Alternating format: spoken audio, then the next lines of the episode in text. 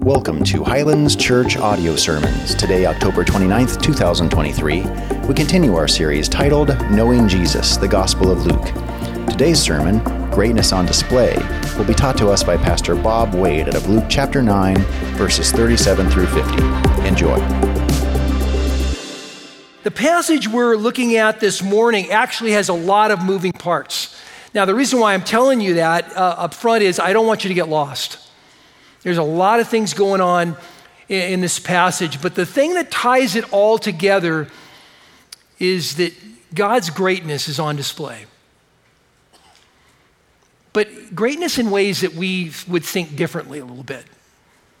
You know, if I just say, hey, we're going to talk about the greatness of God, you might be thinking, okay, what am I going to see? I mean, are we going to talk about God like parting, you know, the Red Sea here? Or is he going to move a mountain? I mean, what do you, you know, we, we tend to think in greatness like that. But God's grace works in different ways, and His greatness is going to be displayed in some different ways. For example, it will be displayed in His personal touch on a, a young man that's sick and possessed. You'll see that. You'll see the fact that he comes along and he says some words of prophecy, where in other words, he speaks about things that haven't happened yet to his own disciples, and they don't get it. They don't really understand what he has to say to them, but it's in those words that his greatness is displayed because later on he will fulfill those words and they'll remember it and they'll be able to use that as an encouragement to others to follow Jesus. His greatness is on display then in the fact that he chooses these people to serve him, these 12 disciples, and they're, I mean, they do some odd things, some dumb things at times, like every other human being on the planet, but he uses them. And then his greatness is on display even in the fact that even beyond the 12, there were people that were preaching the gospel. And they had never even met Jesus. They had, they had never met any of the disciples. The disciples didn't know who they were, in fact, to the point that they tried to stop them from doing what they were doing. And yet, you see God's plan at work here that there would be people beyond the 12, which would be us, that would serve the Lord. Now, if you remember last week, we, we started off talking about the fact that Jesus and three of his disciples went up on a mountain in the northern part of Israel, an area that you would know today as the Golan Heights. And this, this mountain became known as the Mount of Transfiguration because there Jesus' appearance changed. The disciples had known him as a man. They'd, they'd seen him climb the mountain. They'd, they've seen him. They've, they've, you know, they've eaten dinner together. They've, you know, they've seen all that kind of stuff together. But now, when they go to the top of the mountain, his appearance changes. And he literally shows his divinity. He shows the fact that he's 100% man and he's 100% God. And it's amazing. Absolutely amazing. I mean, Peter, James, and John saw something that was absolutely incredible. It's going to greatly increase our understanding of who Jesus is. And while they're there, this cloud sort of floats over and sort of covers them up. Just like, like in the Old Testament, when the children of Israel wandered for 40 years in the desert and they were sort of led by this cloud that overshadowed them, them and this cloud comes and God speaks right out of the cloud and says to them, Listen to him incredible moment. I mean, amazing. God the Son in all of his glory. That's where our story starts this morning. The passage here begins about verse 37 here, where Jesus, along with Peter, James, and John, are going to head down the mountain, and there's this huge crowd of people that are waiting for them there. The people that are waiting at the bottom of the mountain, though, have no idea what they've seen on the mountain. They have not gotten to see what they got, to, uh, you know, what the, the three disciples got to see. They didn't get to see Jesus transform and transfigure here into a way where they could see his divinity too, but they will see his greatness. They will experience his greatness. That was what we'll see here between verses 37 and verse 50 is that his, his greatness is going to be on display four ways. Now, here's the first way you're going to see his greatness on display in his personal touch. Stop and look at the passage here with me. Let's look read verses 40 or excuse me 37 through 42. It says on the next day when they had come down from the mountain a great crowd met him.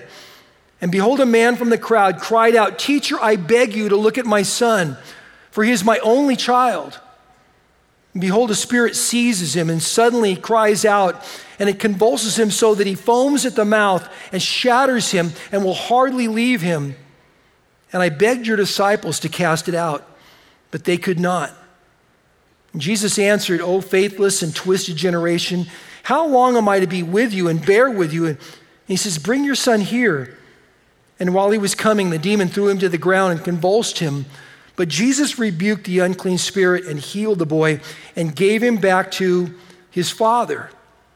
Now, verse 38 tells us here from the beginning that, that this father is so desperate that literally, with all these people there, he, he somehow can project his voice loud enough to get Jesus' attention over everybody else that is excited about seeing him. He's desperate.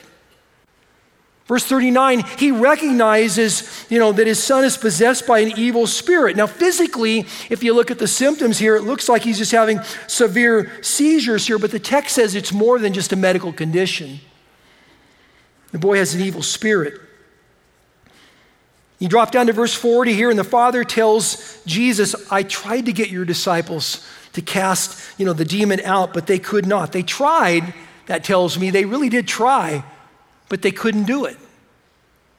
Now, the question is, why could they not do it? Well, I'm, I'm thinking to myself, you know, it's possible, you know, back in the beginning of Luke chapter 9, you know, when they first went, Jesus sent them out two by two, and he sent them out all into these little villages, and they went out, and wherever they went, they would just, you know, if somebody was sick, they'd heal them. If they had a, a demon, they would cast it out, and then they, they'd preach the kingdom of God. And it was amazing and wonderful. So, why couldn't they do it here? Well, in the, in the, the Gospel of Mark, in a, the parallel story here, Mark writes about the very same story. Mark says two things that are very interesting about this particular account. One is he stops and he quotes Jesus as saying, you know, some spirits require a lot of prayer to come out. Well, that tells me here it's very possible that they might have just prayed a very, you know, shallow kind of a prayer and then thinking if I just say it in Jesus' name, like the magic words, you know, that, that would come out, but it didn't. The second thing, though, you realize here about this moment is that the disciples here, who were supposed to be really ministering to this family, Mark tells us that they were arguing with some Jewish religious leaders called the scribes. And so when Jesus comes down here, he sees a family that he was expecting that his disciples would care about, but they aren't here in this particular case, and he rebukes them. Then it tells us in verse 41 that he calls for the boy to be brought to him, and they bring the boy, and as they're doing it, the demon throws the boy to the ground, verse 41, and convulses him. And then in verse 42, Jesus does three things. One is he rebukes the unclean spirit and sets him free. The second one is he heals the boy. But the third one here really hit me. And that is he gave him back to his father. Now that may sound like, okay, great. No.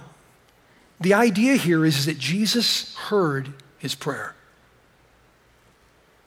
He heard the, that, that hurt he dealt with him with compassion and he gave this boy back his life relationally.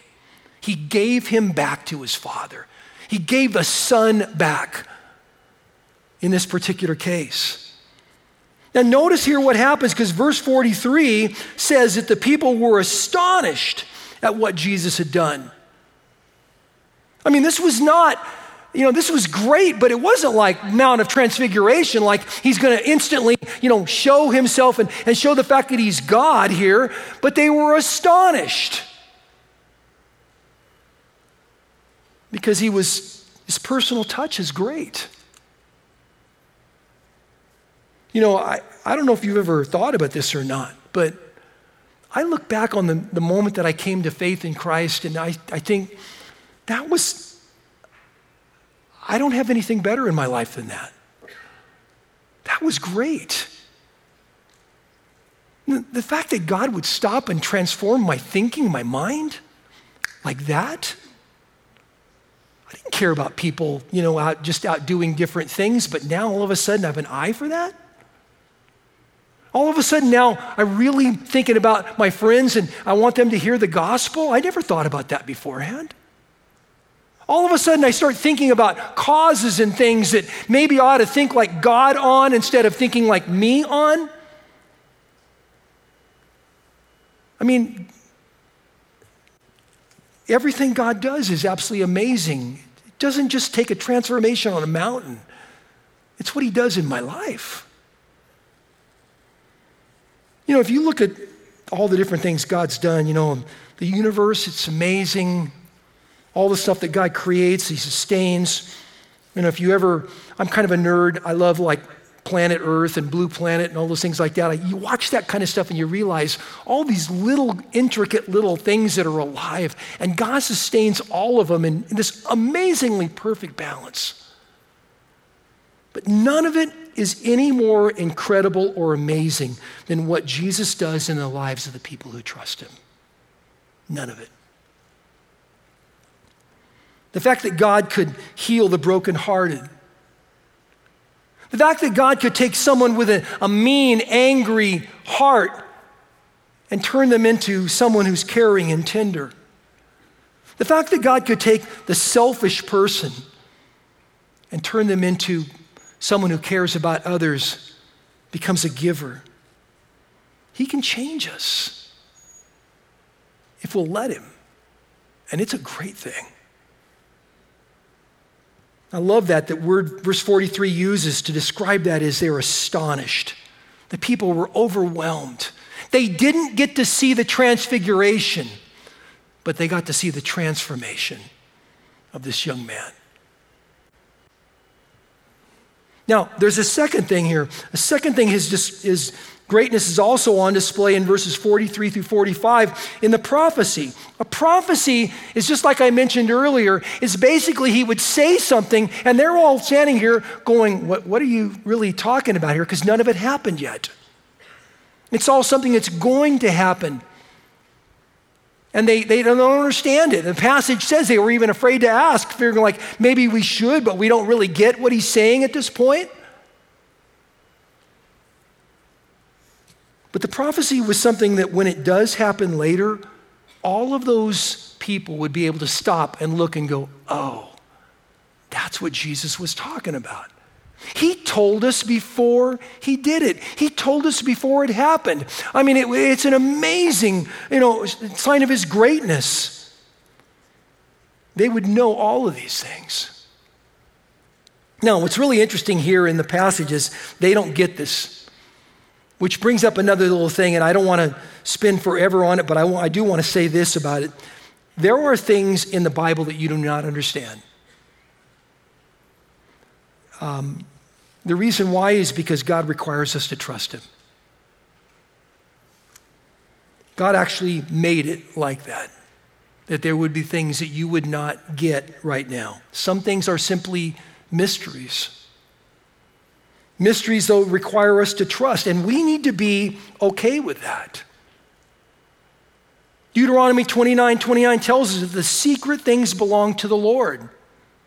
There are some things he simply holds on to. Paul in the New Testament in 1 Corinthians 13, which is normally the place that we think, of, oh, that's like the love chapter, but really it's about a depth of who our God really is.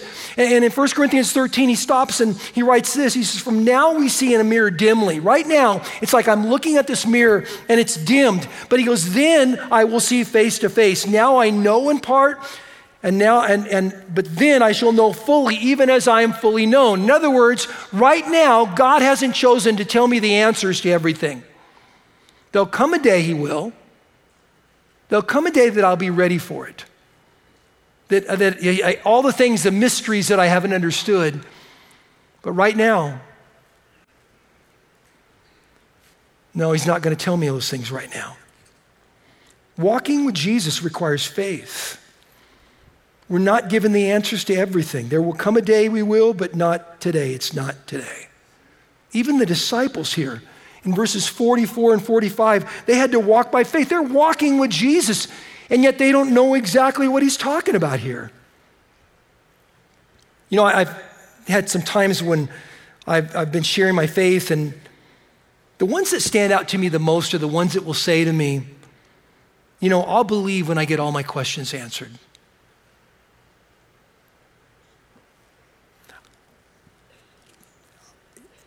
The problem with that is if you have all the answers, you don't need to have faith. God has not designed our relationship to work like that. He tells us in Hebrews chapter 11, verse 6 without faith, it is impossible to please Him. I have to trust Him. I have to trust Him. I mean, the only real question then is He worthy of my trust? I mean, He's not going to give me a single answer, but is He worthy then of what He's told me? Is He worthy of my trust? Well, you ever thought about what He's done for us? I mean, for example, in 1 Corinthians 6, it tells me that He bought me with a price. Romans 8, it tells me he freed me from condemnation. I will not be condemned. If you're a believer in Christ, you're not going to be condemned. Ephesians 1 tells me he adopted me into his family. Romans 5 tells me he justified me. Philippians 1 says he's not even done with me. He's got lots more he's going to do, and he's going to be faithful to complete what he started in me. And so the question is, is he done enough? My answer is yes. I will tell you that that is exactly where spiritually you need to be at today. You need to be at a spot where you say, Look, do I really believe? Because if I really believe, I trust him.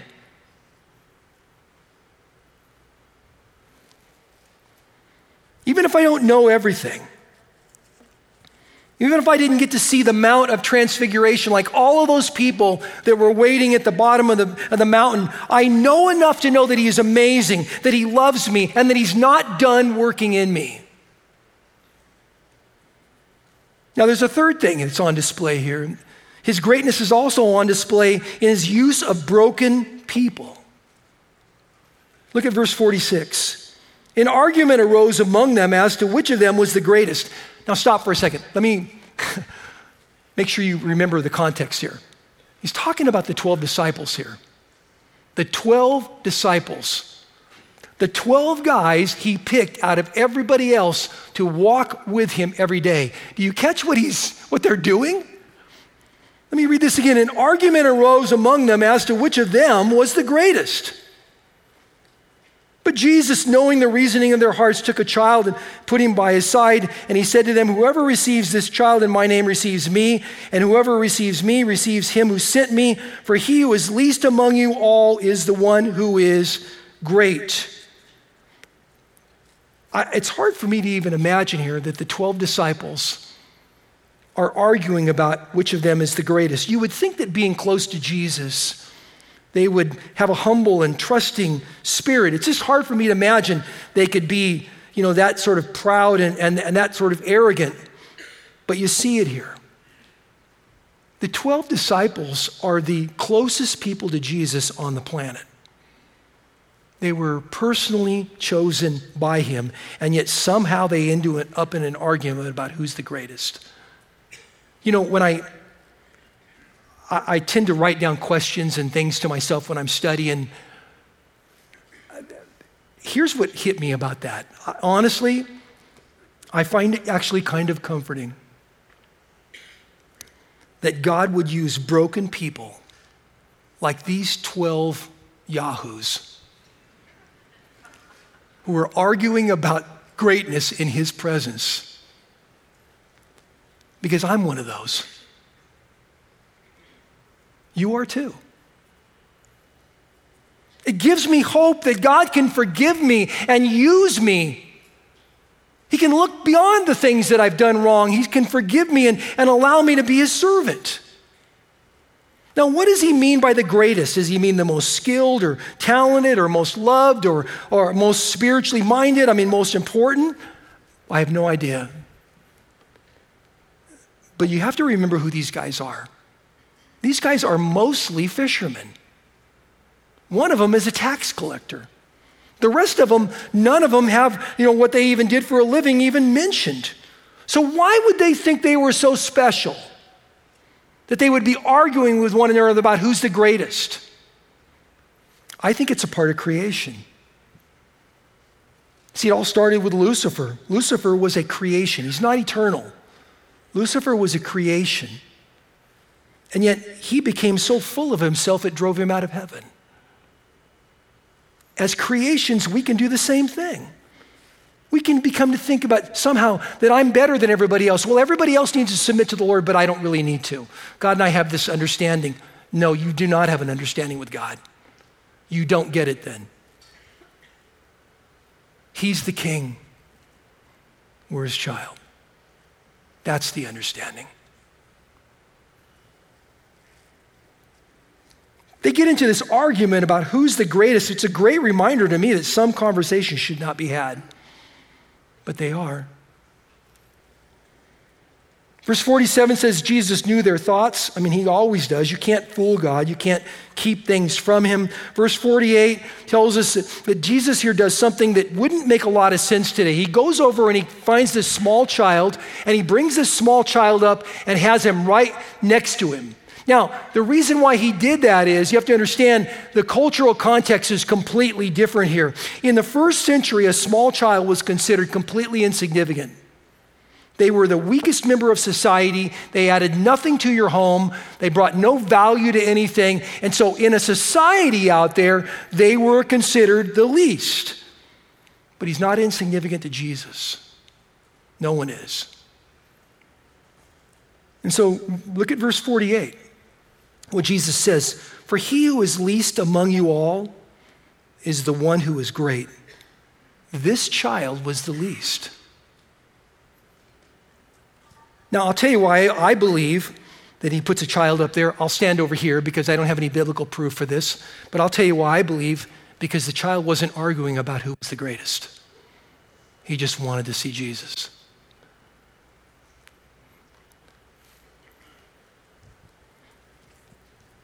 Let me, uh, let me deal with one thing here too, because you know there, there's a lot of pride going on here, and I, I just want to answer this because I'll, I'll undoubtedly get this question. Is it wrong to feel pride? Um, my answer is I don't think it's always wrong to feel pride. No. I, I think there are times that I'm proud of the people that I love because they've worked hard or done something. They've made sacrifices. I'm, I'm, I'm proud of my kids' accomplishments. I'm proud of my country at times. I mean, I, there are times you just want to say you're really thankful for all those things. When pride is a problem, it's because we take the glory for something. When pride is a problem, it's seeing yourself as better than others. It's being full of yourself. In fact, the word pride itself means to overinflate yourself. It's a, it's a killer spiritually, pride is. It's the carbon monoxide of sin. It kills you without even seeing it. Now, there's a fourth thing here. His greatness is also on display in his plan. Starting with verse 49, John answered, Master, we saw someone casting out demons in your name, and we tried to stop him because he does not follow with us. But Jesus said to him, Do not stop him, for the one who is not against you is for you. God's plan is to use people way beyond the 12. Want to know what the problem with that is? They're all messy. You're messy. I'm messy. 12 struggled with that. I mean, they really do. They, they, they have a hard time with that. I mean, you can see here that, that John, by the way, this is John, the writer of the Gospel of John. John here kind of struggles with that to the point that he literally says he tried to stop these guys from doing it. Listen, it's always been God's plan that you and I would respond to the gospel and we would serve the Lord. None of us could track ourselves back to saying, yeah, Jesus personally came to me in the flesh and told me I should go do this. We believed by faith. We trusted God did a work because of the gospel message in our lives, and we walk with the Lord. We serve the Lord because we want to live in obedience. But we weren't one of the 12.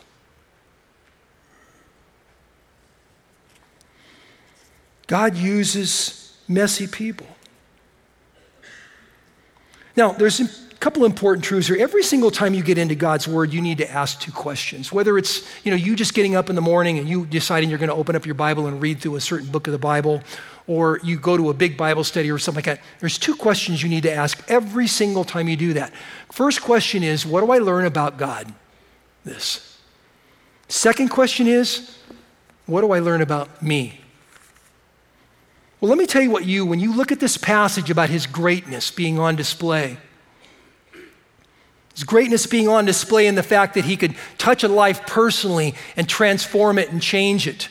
His greatness on display because he could speak the future in prophecy in a way that they couldn't even still understand it, but one day they would all realize what he had said. His greatness on display in the fact that he would use broken people like the 12 to do something amazing and wonderful. His greatness on display in that his plan was that all who would believe would be serving him in some way. We learn a lot about God how amazing he is. Not just amazing up on the mountains when he transfigured, but amazing in the life of a life that's changed. Amazing in the life of, of someone like me who's less than perfect, who's, who's messy in life, and yet God chooses to forgive and to use us. He's amazing. But then what do I learn about myself? Well, I'll tell you, here's the biggest thing that I learned here out of this passage is that if the disciples who walk with Jesus every single day can have a pride and humility issue, so can I. Not what I'm supposed to do. Jesus modeled humility for us. Philippians 2 tells us that, that Jesus literally left the throne room of God and went into Mary's womb so that he could come here and relate to us. Jesus, uh, you know, when in the upper room, when his disciples came together and they, they, they, they came to eat the Passover supper together, he literally got down on his knees, took his own clothing off him, and began to do the work of the lowest servant in the house. And he washed their feet. I, no one else was willing to do that. But he did. Jesus went to the cross and died for our sins. He paid the propitiation, He paid the satisfaction, the payment for our sins. Stuff He didn't do, we did it. That's humble. And that same humility He expects for us who call Him Lord. I mean, think about Paul, the primary writer of the New Testament, how he even describes himself in the Bible. In 1 Timothy, he says, I'm the least of the apostles. In 1 Corinthians, he says, I'm the chief of sinners. That's humble. God loves humility, and he hates pride. James 4 6 says, God is opposed to the proud let me just say this that's not the side you want to be on. You do not want to be on the side that God is opposed to that. God is opposed to the proud, but he gives grace to the humble. Jesus in Luke 14 11 says, I will humble the proud and exalt the humble. Proverbs 3:34 says he will he favors the humble. You know, wouldn't you love to be in that spot where you go, I just wish God would, would bless me. Well, you want God's favor in your life? Be humble.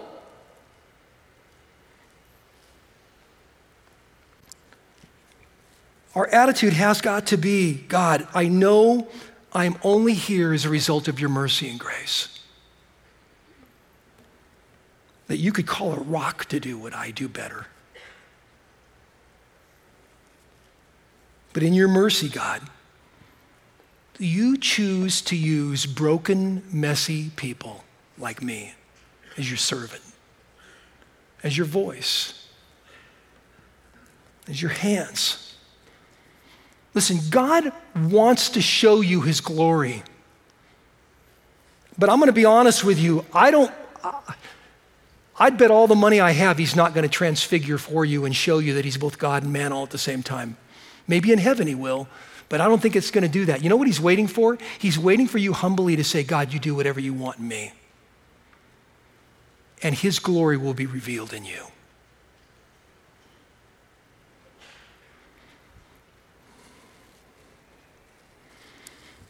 He wants to show his glory in you. He wants to show his greatness in us by broken, messy people allowing God to do whatever He wants with our lives. You know, I don't know where you're at spiritually.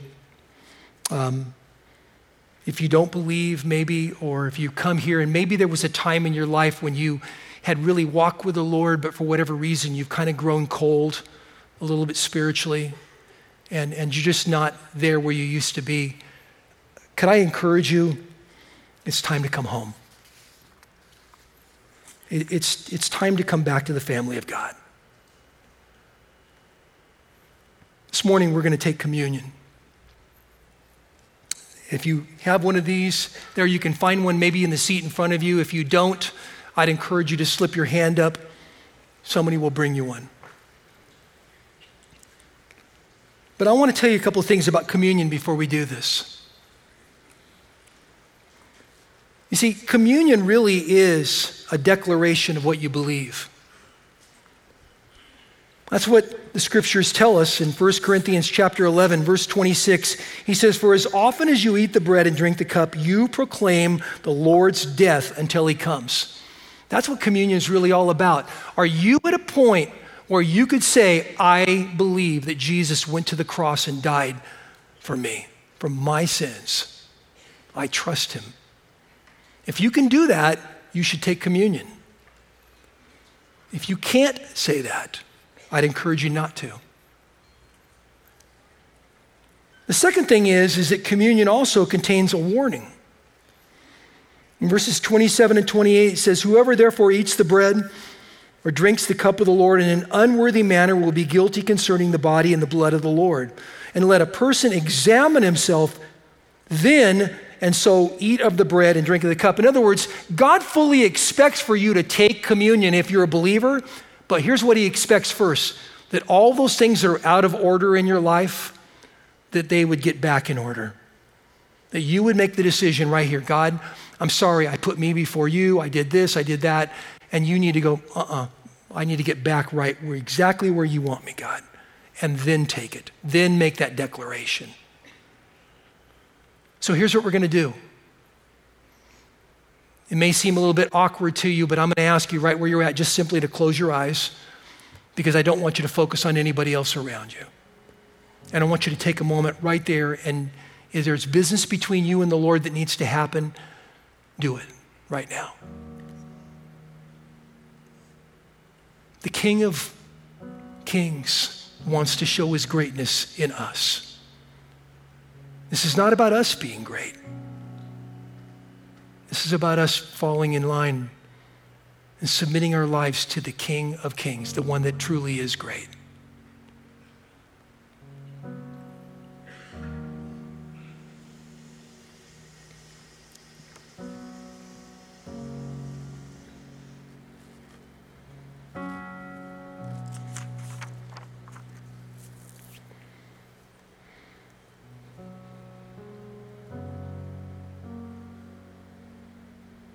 Father, I pray that if our hearts are right, we truly would be able to take the bread and take the juice, to remember what you have done for us and what you want to do in us even now.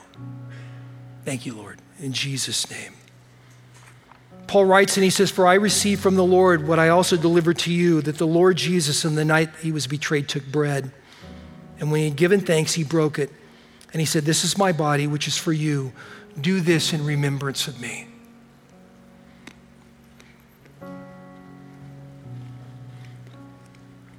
Our testimony continues. He said in verse 25, in the same way, he took the cup after supper, saying, This is the cup, this cup is the new covenant in my blood. Do this as often as you drink it in remembrance of me.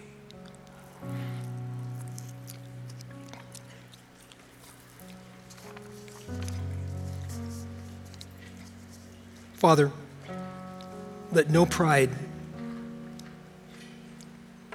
let no ego stand in the way of, of us completely sacrificing everything for you, of turning our lives over to you completely. Thank you, Father, in Jesus' name.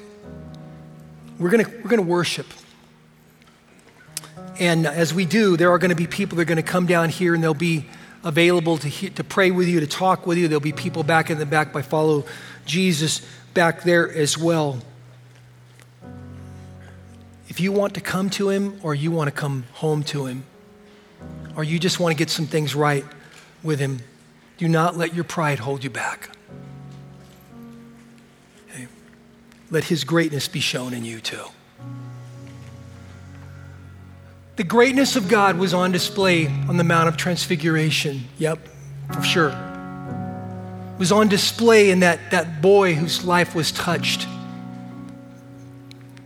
But it's also meant to be on display in broken, messy people like you and I serving the King of Kings. This week, make the decision that you'll surrender that all and serve Him in such a way that the world gets to see God's greatness on display in you. God bless you. Love you all. Have a good day.